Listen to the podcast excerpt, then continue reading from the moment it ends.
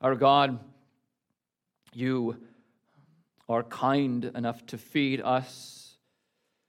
We pray, O Lord, that you would feed us with true manna from above, that you would cause us to drink from streams of living water as we pant for them. Feed us, cause us to drink, we pray. In Christ's name, amen. Psalms 42 and 43. To the choir master, a maskil of the sons of Korah. As a deer pants for flowing streams, so pants my soul for you, O God. My soul thirsts for God, for the living God. When shall I come and appear before God? My tears have been my food day and night, while they say to me all the day long, Where is your God? These things I remember as I pour out my soul how I would go with a throng and lead them in procession to the house of God, with glad shouts and songs of praise, a multitude keeping festival. Why are you cast down, O my soul, and why are you in turmoil within me? Hope in God, for I shall again praise him, my salvation and my God. My soul is cast down within me. Therefore I remember you from the land of Jordan and of Hermon, from Mount Mizar. Deep calls to deep at the roar of your waterfalls. All your breakers and your waves have gone over me. By day the Lord commands a steadfast love, and at night his song is with me, a prayer to the God of my life. I say to God, my rock, why have you forgotten me? Why do I go mourning because of the oppression of the enemy? As with a deadly wound in my bones, my adversaries taunt me, while they say to me all the day long, Where is your God? Why are you cast down, O my soul, and why are you in turmoil within me? Hope in God, for I shall again praise him, my salvation and my God.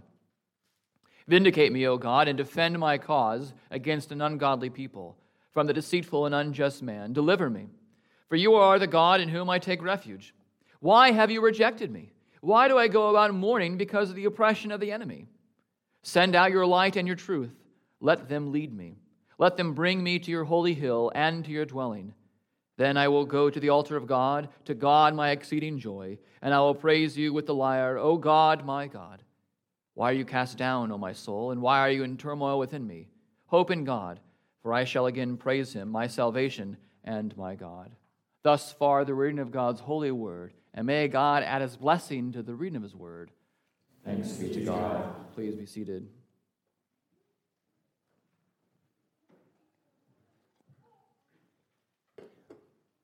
I believe it was at the start of this month that we covered one of the Psalms, the, the first Psalm of Book 4, Psalm 90. Now, this evening we move backwards by looking at the first two Psalms of Book 2. We are looking at Psalms 42 and 43 because these two Psalms go together. We know that they are meant to be read, they are meant to be sung together, at least because of two features. The first is that thematically they are connected. The theme is very clear. The theme here is hope in God. That's the refrain, something we see in Psalm 42, verse 5, Psalm 42, verse 11, and then Psalm 43, verse 5. Three times that call to hope in God. Also, Psalms 42 through 49 are all songs from the sons of Korah. And so this is a, a mini section in the book of Psalms. And every psalm in this mini section says that these are songs from the sons of Korah, except Psalm 43. You can look at all the superscriptions, and you'll see that Psalm 43 does not have that, that uh, indication that this is of the sons of Korah, connecting Psalms 42 and 43.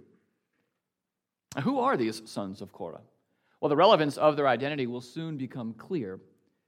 But for now, we recall from the Old Testament that these men were Levites who served the temple.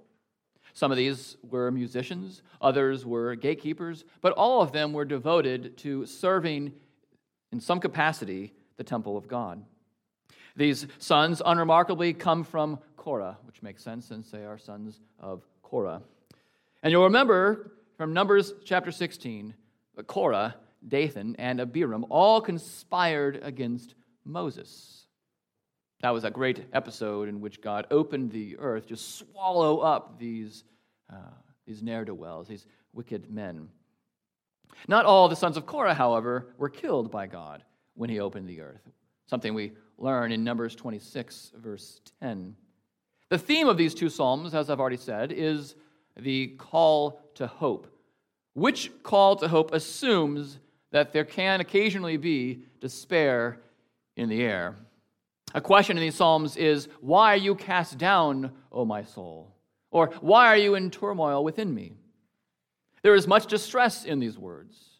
And where there is much distress, there is a great need of much hope. The point this evening is the distressed saint always has hope in God. Psalm 42, verse 1 again says, As a deer pants for flowing streams, so pants my soul for you, O God. The start of the psalm is perfectly in character with the cry of the psalmist.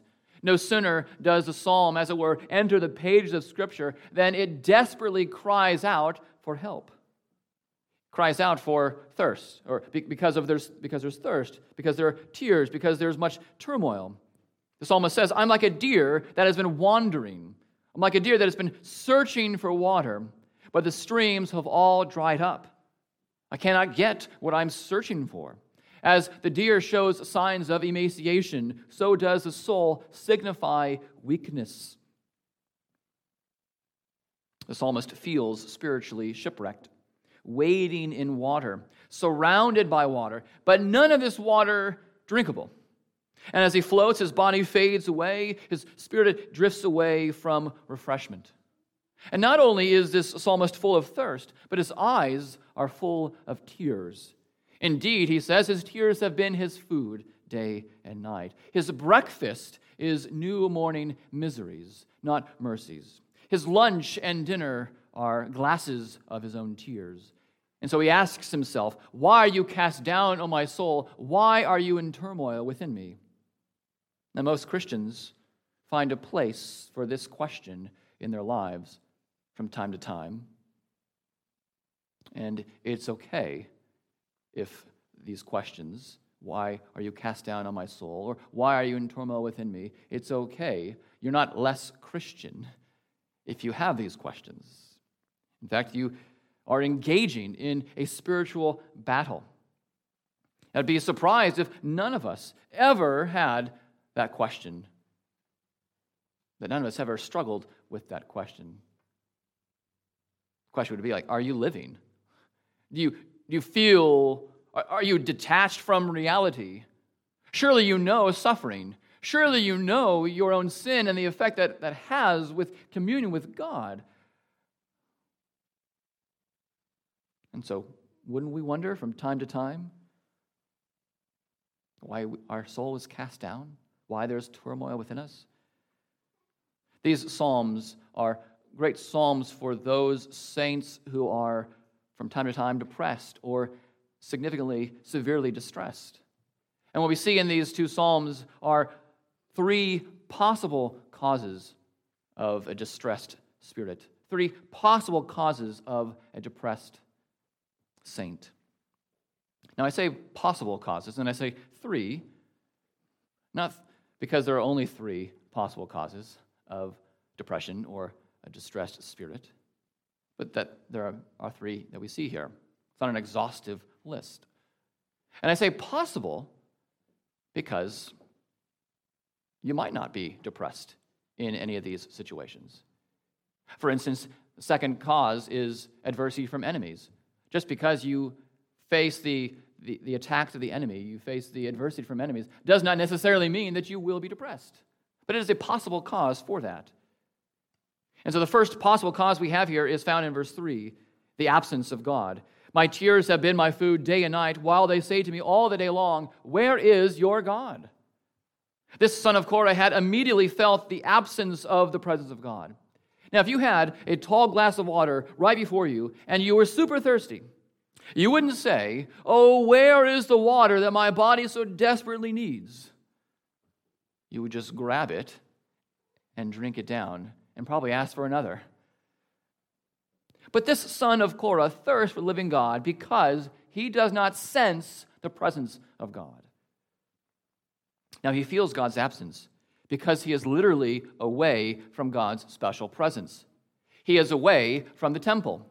And the temple in the Old Testament, and before the temple, it was a tabernacle. Before that, it was Eden. That was a most special presence of God. That's where you experienced, more than anywhere else, the means of grace, God's communion. And so he feels it because he is literally, geographically, away from the temple. The man is exiled in Jordan, we learn, held up in the Hermon Mountains beyond the northern border uh, boundary of Israel at Mount Mizar, a smaller mountain in the area. He is about 124 miles away from the temple. Here's a man who has been set apart by God to serve in the temple, and he is away from the temple. What for us today would take a simple two hour drive would have taken him days to get there. And for some reason, he can't get home. He wants to. He yearns to be home, but he can't get home. He can't get to the passion of his life. He can't return to corporate worship. This absence from God is deeply connected with the absence from God's people. Verse 4, he says, These things I remember as I poured out my soul, how I would go with the throng and lead them in procession to the house of God, with glad shouts of songs of praise, a multitude keeping festival. He missed the ones that he led in worship. He missed the ones that he sang songs with. He missed all those gracious festivals instituted by the Lord. They're not they weren't legalistic rituals, but they were means of grace. He missed all of those so that he, he's no longer reminded of God's gracious provision for the soul and the body. He couldn't sing with others, I know that my Redeemer lives. Glory, hallelujah. He didn't know when we will feast in the house of Zion would be reality for him. And so he longed for the presence of God. And we need to ask ourselves do the psalmist's words resonate with us? One man comments Perhaps for those who attend worship, two worship services every Sunday, it is hard to identify with the sadness of one who cannot appear before the Lord. And may we never have to feel the absence of God like this psalmist did. But sometimes it's hard for our minds, our, our lives, to, to get behind this, to, to really experience what's going on here because we are used to a rhythm of corporate worship. We meet every Lord's Day at least once, and sometimes twice. And that is a blessing. And we don't have the same reasons for being away from God's corporate presence than this man did. Sometimes we seem too easily just to, to get away, or the slightest inconvenience will keep us home. Do we feel turmoil within if we find ourselves away from the assembly of the saints for one, two, three, or, or more weeks. Can't help but think of our own deployed members who feel this to some extent when they are away from us. They long to come back. Or consider that uh, those many months during season of COVID when we didn't have a regular worship service. And when we did, it was abbreviated, and we were in two different services because we were socially distancing, and people did not like not being with one another. It was not pleasant.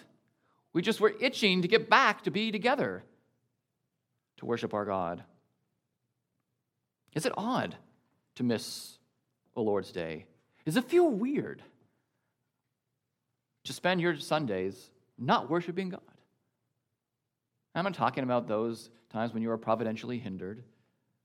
But even those times, surely you, you yearn to be with, with one another. You yearn to worship God. But because of sickness or travel or some other reason, you, you can't. And the Lord knows that. The psalmist knew that. Doesn't it, does it not feel right to be gone when others are here, assembled, worshiping? It shouldn't feel right. You shouldn't be okay with that absence. It shouldn't feel right because the soul's deepest object of satisfaction is God Himself. He is, as the psalmist says, our exceeding joy. He's not just one of our joys, He's not just one of the delightful things about our lives. He is our exceeding joy. He is the one who has given us life and breath in all things. And we exist to worship Him. We exist to glorify Him. We exist to enjoy Him exceedingly.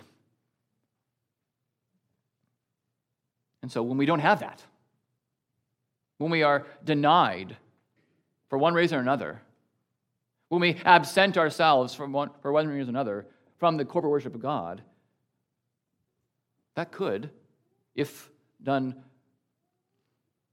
consistently, if denied this for a while, that could render the soul depressed, distressed, despondent. This perspective can be clouded by the adversity that we face from others. So here's a second possible cause of depression or a distressed or despondent spirit. To be away from God's presence was hard enough to bear, but he was being taunted as well. Here we have adversity from his enemies.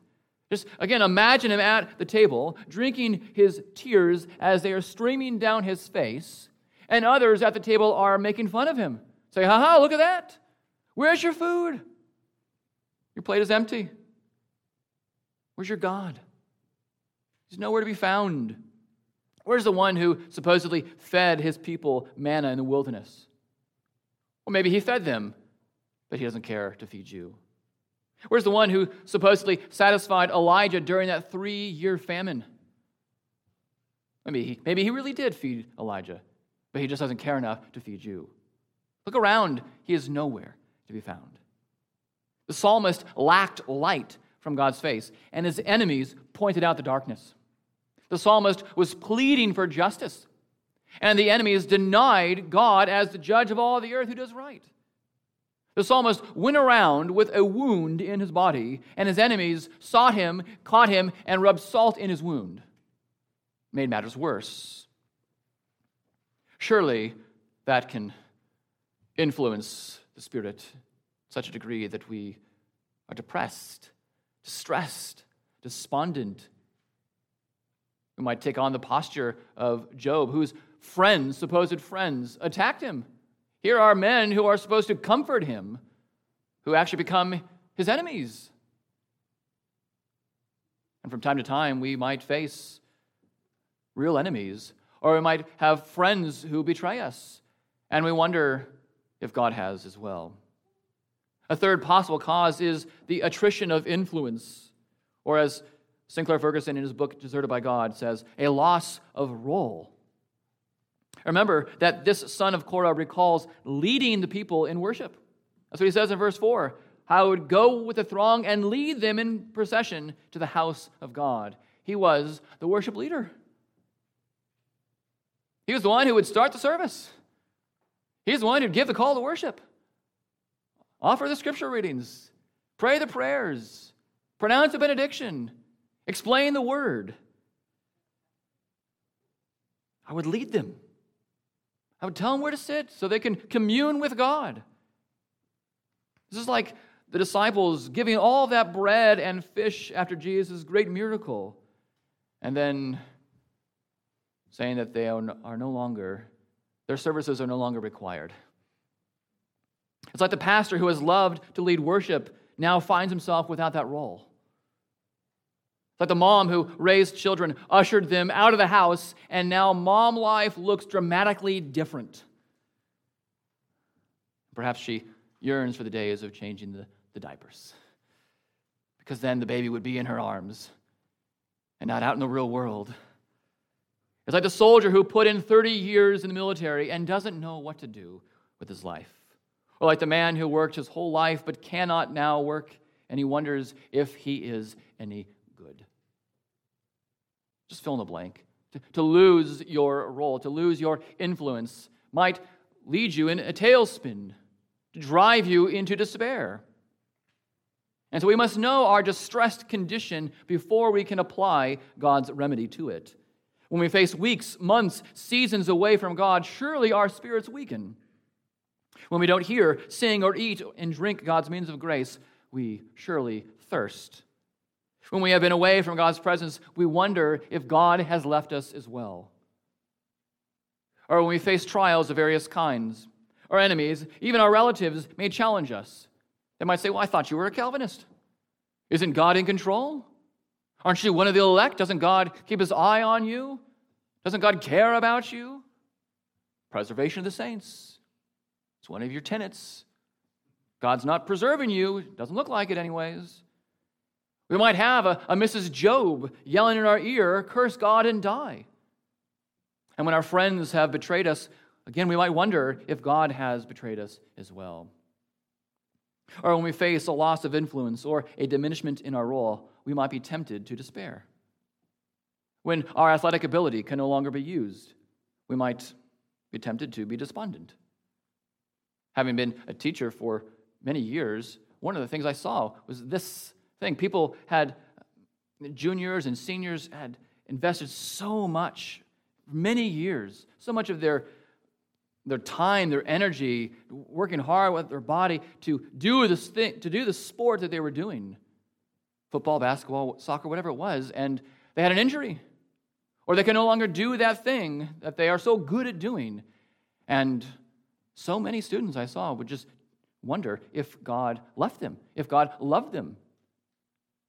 Why would God take this beautiful ability of mine away? Doesn't He want me to use the gifts that He has given me? And thankfully, I've seen many come out of that distress, that depression, and find real satisfaction, real contentment in the Lord and in whose they are and not in what they do.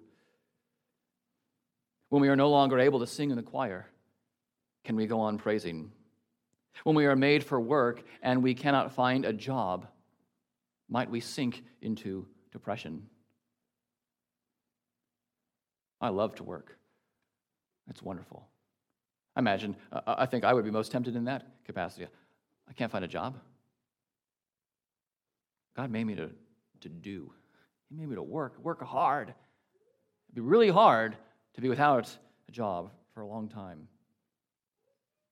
Christ knew a distressed spirit and at much deeper levels so that you and I wouldn't. It was Christ who, seeing his beloved friend Lazarus, burst into tears. It was Christ who said just before the cross, Now is my soul troubled. It was Christ who said on the cross, I thirst. It was of the hanging Christ that some mocked. He trusted in God. Let God deliver, deliver him now.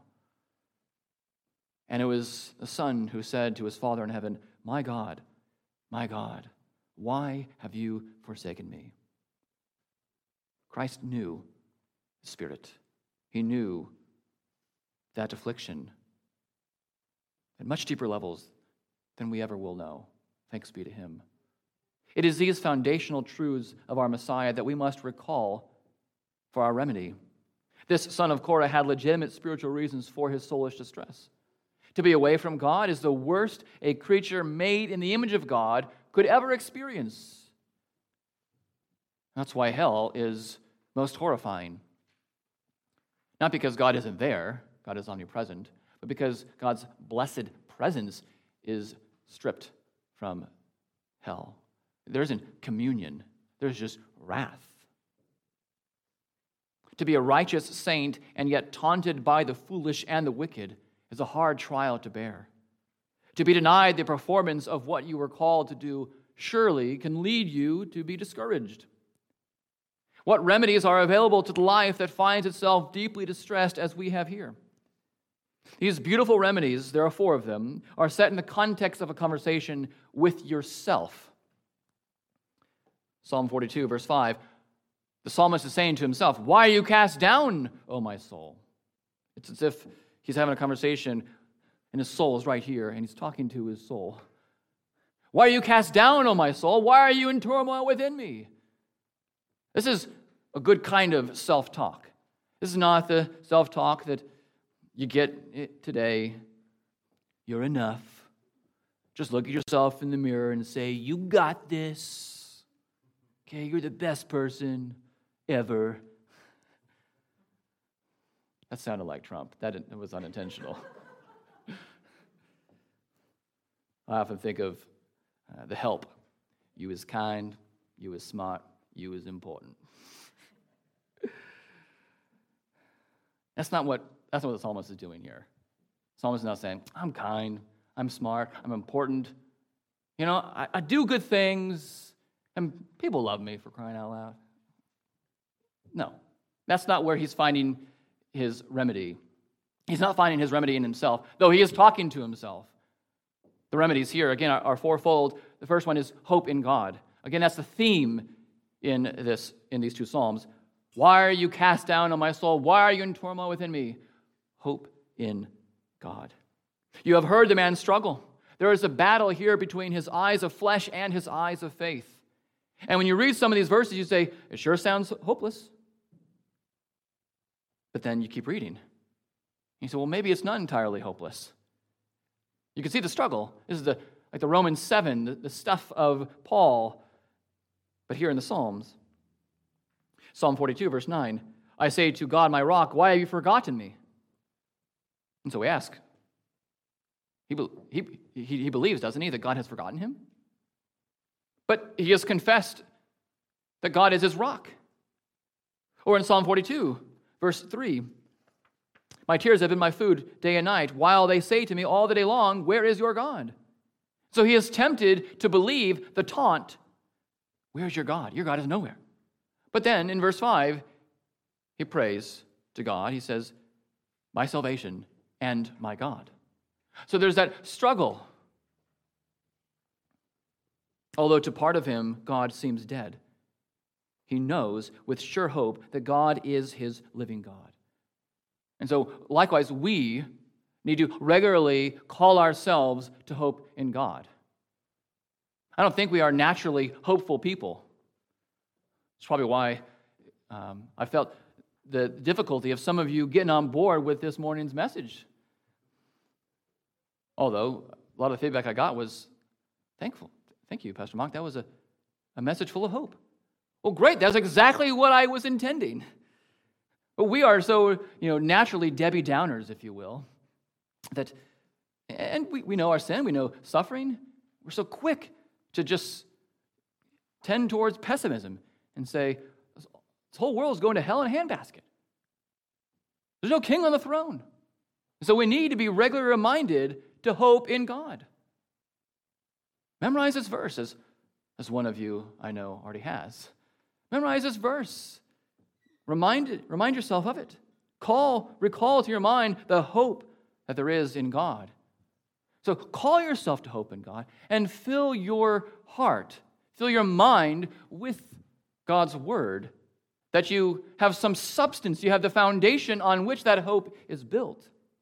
There is a surefire way of filling your heart with hope. It is the Word of God. We fill our hearts with the truth that God has been the living God for all eternity. We stuff our spirits with the soul stabilizing truth that God is our rock, even as we feel the ocean's breakers overwhelming us, choking us. As we go about mourning, we remember that this is really the lot of the enemies. This is what they will do for all eternity. As we feel the darkness engulfing us, we recall that God's truth drives out all darkness, that we are, even now, in the kingdom of light. That darkness doesn't win, but light does. Light exposes the darkness, light wins out. We remember that though we might be exiled now, exile is not our forever home. And so we fortify our lives with the truth that God is our God, that God is our salvation, not because of our love for Him, but what Psalm 42, verse 8 says By day the Lord commands His steadfast love. Because of God's love for you.